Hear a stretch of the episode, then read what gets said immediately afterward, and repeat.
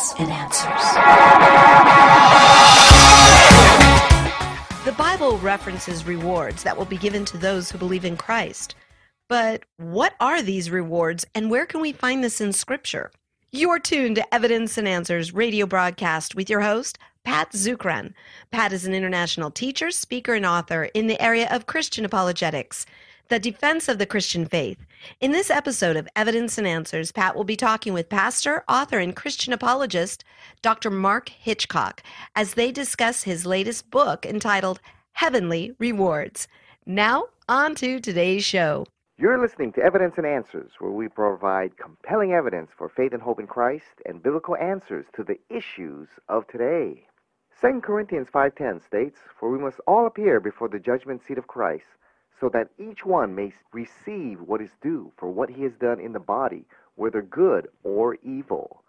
Well, is there a judgment day for believers in Christ? If so, what happens on that day? Will there be believers in heaven with greater rewards than others, or is everyone going to be equal? What are these heavenly rewards? With us today to answer these questions and more is Bible scholar, pastor, and author Dr. Mark Hitchcock. Pastor Mark earned his PhD from Dallas Theological Seminary. Mark is a pastor of Faith Bible Church in Edmond, Oklahoma, and an author of over 30 books on Bible prophecy. I have about 20 of them on my shelf or rather on my computer as digitizing goes today. He'll be here to answer some of these questions and more. So, Pastor Mark, welcome once again to Evidence and Answers. Well, thanks for having me again. I really appreciate it, and I appreciate your ministry. Yes, Mark, and now we're talking about your new book here called Heavenly Rewards. And Mark, tell us a little bit of why uh, you wrote and, and speak so much on this topic of heavenly rewards. Well, um, I've had the privilege to go and speak at prophecy conferences, different places. I pastor a church here in Edmond, Oklahoma, and uh, I also teach down at Dallas Seminary. But I've had the chance over the years to to go speak at some uh, uh, Bible prophecy conferences. And as I've done that, I've, I've spoken on a lot of different topics. And one of the topics I would regularly speak on was the idea of the judgment seat of Christ, or it's often called the Bema judgment, or I, I would often title it your your final exam. And then my wife would go with me sometimes, and she would always tell me when I spoke on that topic that more people came to her and made comments than any than anything else I spoke on. And I sensed that as well when I would talk about this, that it really reverberated uh, in the hearts and the lives of people. And so my wife encouraged me um, here a, a few years ago that I needed to take that basic message and kind of expand it and make it into a book. And so that's really how this book I've written came about, Heavenly Rewards. And just over time, I've found that this again is a topic that you know reverberates in people's hearts. It really resonates with them. You know, it's a biblical topic. It's one that that's very challenging, I think, but it also can be very comforting to us. So um, I found it to be that way in my own life. It's a great motivator, a great incentive for the Christian life. So that's kind of you know the genesis of the book and kind of my own interest in this. I just think it's a very important topic, and I think it's one that's very neglected in Christianity today as well. So I think it's something important for us to talk about and know about as believers. Now, some Christians might be surprised to hear that there is going to be a judgment day for believers in Christ. Tell us, what's the difference between this judgment day for believers and that for unbelievers? Well, the judgment for believers is spoken of in 2 Corinthians 5:10. You know, we must all appear before the judgment seat of Christ. And when Paul says we, he's including himself in that. So I think he's including himself and all believers. We must appear before the judgment seat of Christ. But you're right, there's another judgment at the end of the age. There are several judgments, but the final judgment at the end of the age for unbelievers is called the great white throne judgment. And it's there that unbelievers will be resurrected at the end of the age. They'll be brought forth and uh, they're going to be. It says there in that passage, they're going to be cast into the lake of fire. Um, so you know, everybody that's listening is going to appear at one of those two judgments. They're either going to appear at the judgment seat of Christ as a believer in Christ, or at the great white throne as an unbeliever. But it does surprise some people when they hear, well, as believers, we're going to be judged because they'll say, well, I thought we were never going to be judged by God. Well, we're not going to be judged for our sins. Uh, that's the way I understand it anyway. In Romans chapter 8 and verse 1, you know, Paul says, there is therefore now no condemnation uh, for those who are in Christ Jesus. So when we appear before the judgment seat, or literally it's the Bema seat, the Bema judgment of Christ, it's not going to be to determine whether we get into heaven or not Uh, that was already determined when we trusted in Christ. Uh, the issue at the, the judgment seat is not where we will spend eternity, but how we're going to spend eternity. And uh, the issue there is not going to be to condemn us, but to commend us, if you will. Um, it's not going to be to punish us. It's going to be to praise us uh, for the things we've done. So at the Bema seat or the judgment seat as believers, our lives are going to be uh, reviewed and evaluated, and then we're going to get rewards or lack of rewards based on what we've done. And again, for those who don't know the Lord, at the great white throne judgment, the only issue there will be their degrees of punishment. Uh, there'll be different degrees of punishment, just as there'll be different degrees of reward. But all those who don't know Christ and rejected Him, who appear at that great white throne, uh, they're all going to be cast in the lake of fire. And that's in Revelation chapter 20, uh, verses 11 through 15. And that's probably the most sobering scene, really, in the whole Bible. Yes, you know, if you find yourself at the end of the age standing before a bema seat, that's a good thing. If you find yourself at the end of, of the age looking at a great white throne, well, then it's all over. You know, that's not a good thing. You don't want to be at It that is. one. Yeah. That's Well, right.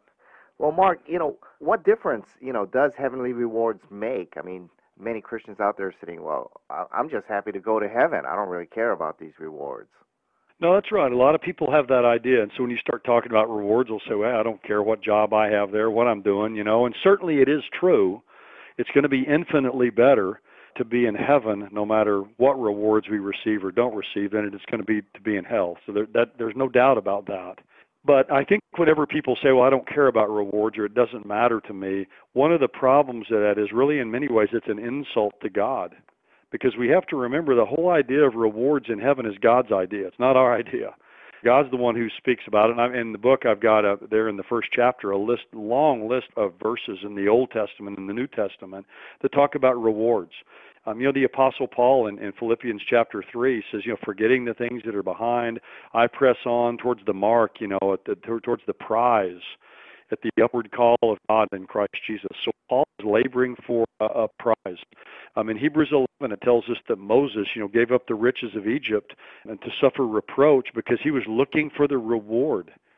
And so, many cases in the Bible of models for us looking for future reward.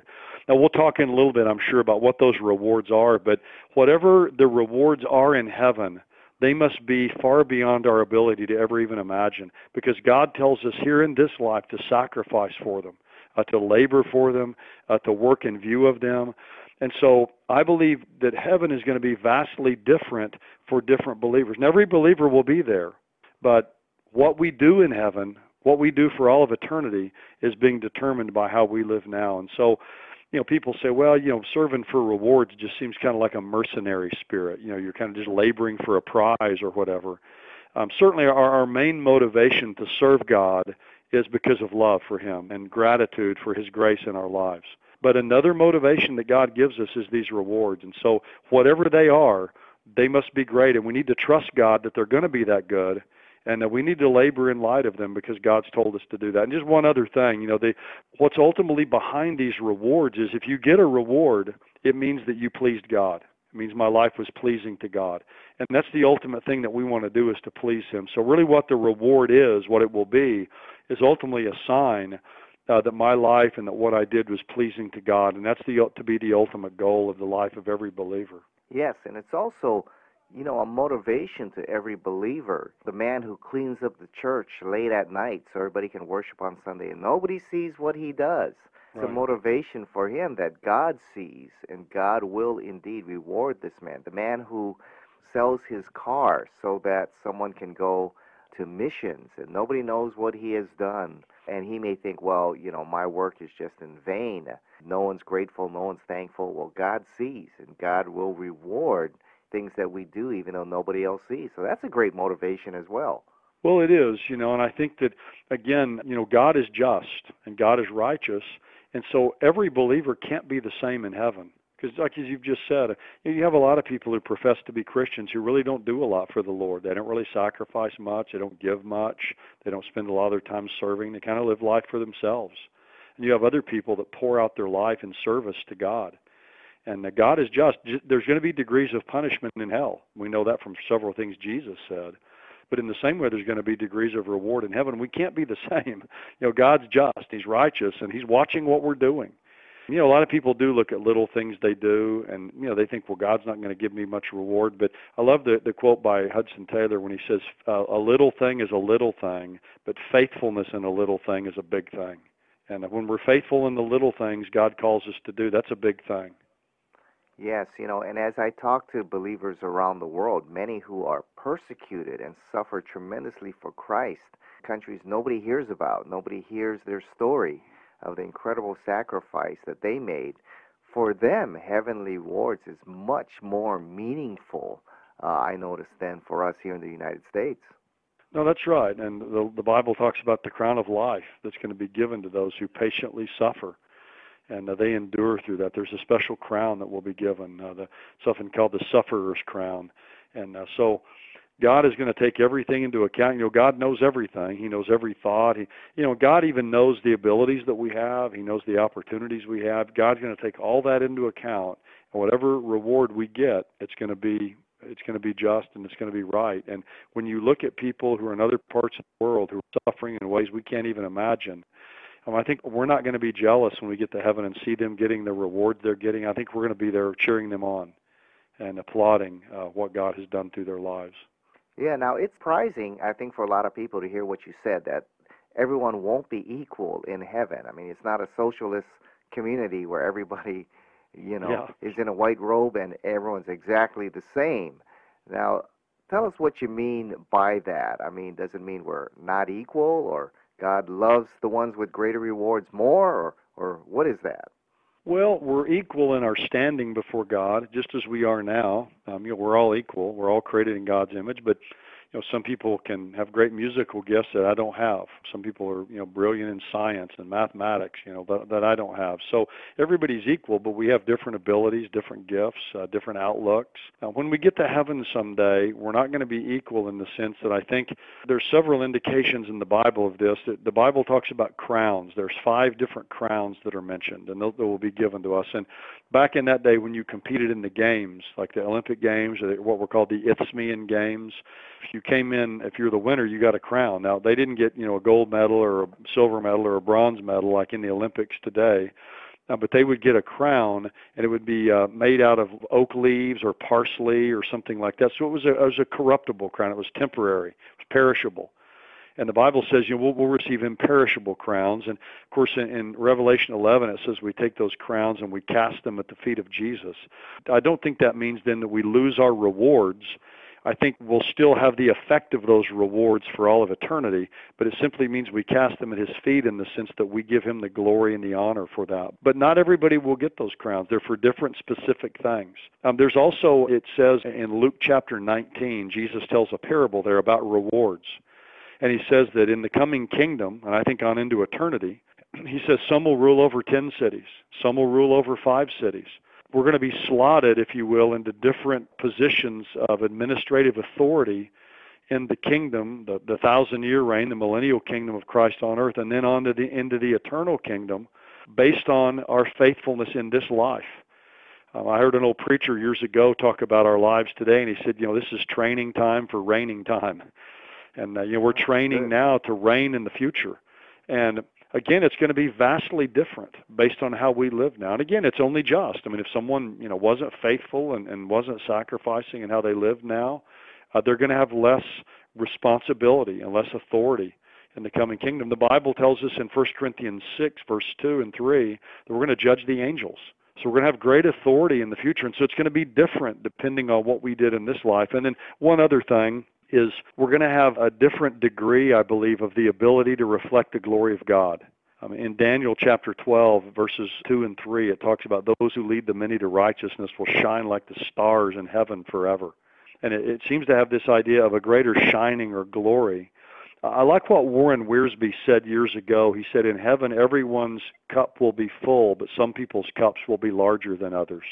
And I think that's a good way to put it. You know, we're not going to, you know, no one's going to go around saying, man, you know, my cup's only half full or three quarters full. Everybody will have a full cup, but some of us will have bigger cups than others in heaven. And we'll all know that God's judgment has been right and has been just, you know, based on what He's done. So, you know, how we live now is going to affect our life for all of eternity. And uh, again, it, it's faith in Christ that determines where I'm going to go but it's how I live after that that determines how I will live there and what I'll do. Right, and what you mentioned there is the relationship you said is key for Christians to understand the relationship between faith and good works. Yeah, as believers, good works are important, but not in order to gain salvation, but as a result of our salvation. I expand on that a little bit.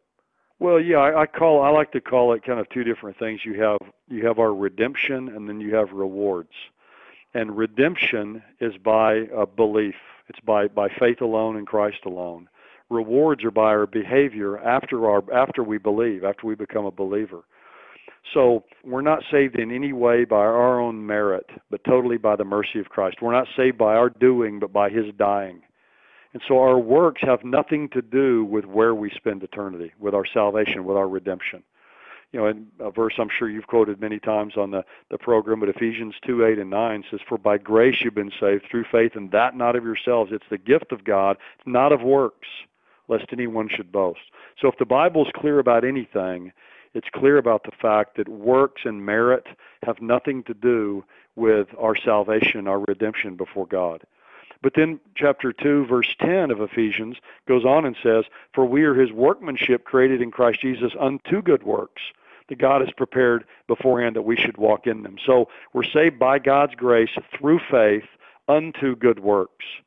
So the good works become after we're a believer as we live a life then empowered by the Spirit to please God and to please Christ. So we have to keep those two lines of truth, I call them, very clear in their distinctions redemption and rewards, or salvation and rewards, how they're both attained and achieved, and how they fit into our salvation. Yes, uh, that's key to understand. Now let's talk a little bit more about this Bema seat judgment here for the believer. Now, when will this judgment, the Bema seat judgment, when will it take place? Well, my view is again, and I believe in what's called the pre-trib rapture. So you know, everybody believes if you're a Christian, you have to believe that Jesus is coming back, and there's differences of opinion about when Christ will come in relation to the seven-year tribulation period. And the view that I hold is called the pre-tribulation rapture view, that Christ will come back before the time of tribulation. In other words, he could come at any moment, and he can catch us away and take us to heaven. And so my view is that it's right after we're caught up to heaven at the rapture that's when the Bema judgment or this judgment seat occurs. And I get that from 1 Corinthians 4 5, where Paul says, you know, don't go on uh, judging uh, before the time, but wait until the Lord comes, who will bring to light the things hidden in darkness. He'll disclose the motives of men's hearts, and then each man's praise will come to him from God. So you notice there it says, when the Lord comes. He's going to disclose the motives of men's, heart, men's hearts and so on. So it's when Christ comes that this will happen. So I believe that one of these days the trumpet's going to sound. Uh, the, the, the, we're going to have the shout of the archangel. We're going to be caught up to heaven, all of us, and those who've died is uh, during this church age will be resurrected. And the first order of business when we get to heaven will be for each one of us as believers to stand and take our place before the Lord and uh, to be evaluated and have our life as a believer reviewed. Now, I don't think we're going to be reviewed for things that happened before we became a Christian because you know that that was before we even had the power to even serve God in any way. And again, as I said earlier, I don't think it's going to be have, have anything to do with our sins. But we'll stand before Him then to be reviewed. So, so my view would be it's during it's in heaven after the rapture while the tribulations period's going on down on earth. And then at the end of that time, we'll be presented to Christ um, as the bride. We'll have what's called the, the marriage of the Lamb and then we'll return with Jesus back to earth at his second coming, and then the millennial kingdom, Christ's reign on the earth, will be what's called the marriage supper. Uh, where the marriage of Christ to his bride will be celebrated during that time. So, anyway, that's a little bit more than answering that question, but hopefully that'll give the listeners a little bit of a panorama of kind of where, where things are going. Yeah, so Mark, if the Bema Seat judgment occurs at the rapture, what about those who have died the rapture hasn't occurred yet. What about those who have died and are in heaven? They have to wait for their rewards until the rapture? No, my view is is that one of these days, you know, again, everybody who's on earth, you know, uh, Paul says in, in 1 Corinthians 4, uh, 16 and 17, he says, you know, the dead in Christ are going to rise first. Then we who are alive and remain will be caught up together in the clouds to meet the Lord in the air. So if a, if someone dies today who's a believer, and uh, their body's placed in the ground, and they the, the immaterial part of that person, the soul, the spirit, goes immediately to be with Christ. And at the rapture, when it takes place, it says the dead in Christ will rise first. That's talking about their body. Their body is going to be resurrected and be rejoined with their perfected spirit. It's going to be an immortal, imperishable, incorruptible body. Those of us who are alive, we're going to get that imperishable, immortal, incorruptible body in a split second of time without dying. So those who've died in Christ and those who are alive in Christ then will all appear, I think, together at the judgment seat of Christ. So at the rapture of the living, there will also be a resurrection of the deceased believers at that time. And so all of us will appear together there at the judgment seat. Yes, yeah, so those who have died and they're in heaven now, uh, what state are they in? Well, there's two different views, two main views. Some believe that when a person dies during this age, before their body's resurrected, they have a temporary body. Um, they base that a lot of people do on Second Corinthians chapter five. That when this tent, you know, that we live in is torn down, we have a building from God. In other words, there's a temporary body before the final body is resurrected. Now, I don't hold that view. I take it that when someone dies, until they get their resurrected body, they live in a disembodied state. Now, that kind of freaks some people out, you know. But we, you know, all we know is his corporeal existence, you know. But but he says there in Second Corinthians five, he says, yeah, I'd rather be clothed upon than be naked. And so the idea of being naked, I think, means temporarily being without a body. So, but you know, I, I do think you'll say a person dies today and they go to be with the Lord, and the rapture doesn't happen for ten more years. You know, time will go quickly in heaven. You know, the old saying is, you know, time flies when you're having fun. Uh, you'll be in heaven. I mean, it's going to go quickly. That disembodied state, and then you know their their body will be resurrected and be reunited with their perfected spirit. But you know, if it makes people feel better to think we're going to have a, a temporary body uh, during that period of time, so we're not disembodied, there's certainly biblical biblical warrant for that, but I just think the the majority of the evidence favors the idea of being disembodied during that time. Now, at the Bema seat, how will Jesus judge us? I mean, what will be the criteria for his judgment there? Well, there's a lot of things uh, that are mentioned, and in in the book I've written called Heavenly Rewards, I go through about 14 or 15 things uh, that God is going to judge us for, that, that Jesus is going to judge us for, and I like this because if you read the Bible, if you get it, want to get a copy of the book and, and read through and look at these things, these are the test questions, really, if you will, that God has given us ahead of time. It's like if you're taking an exam at school and the teacher tells you, "Hey, um, you know, the test is tomorrow, but let me give you the questions tonight so you can go home and review." Well, yeah, you'd be thinking, "Man, this is great." You'd be writing them down you know, uh, furiously to get these questions ahead of time. And God's given us the different criteria, the different test questions, if you will, and I'll just mention a few of them, and then if you want to drill down on a few others, we can do that. But one is how we treat other believers.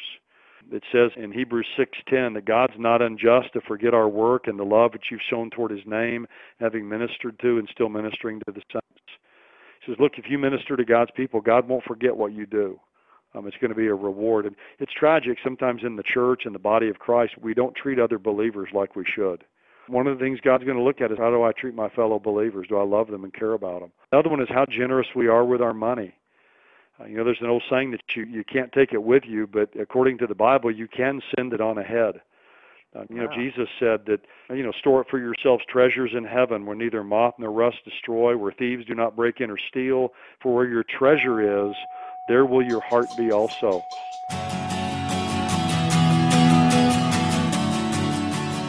We've run out of time. Thank you for joining us here on Evidence and Answers radio broadcast. We hope you enjoyed today's show. If you would like Pat to speak at your church, Bible study, or perhaps hold a conference, give him a call. That number locally in Hawaii is 483 0586. Or you may contact him through the Evidence and Answers website. That's evidenceandanswers.org. To keep broadcasts like Pat's on the air, we rely on generous support from you, our listeners. For the opportunity to donate, head on over to our website. Once again, that's evidenceandanswers.org, and you may do so right there online on the homepage. You'll find we have a wide variety of resources available to you, everything from atheism to Zen Buddhism, including articles and additional audio for you to listen to or download. So be sure to share our website with those around you. Join us again next time on the air or online as we provide compelling reasons for faith in Christ. That's Evidence and Answers with Pat Zukeran.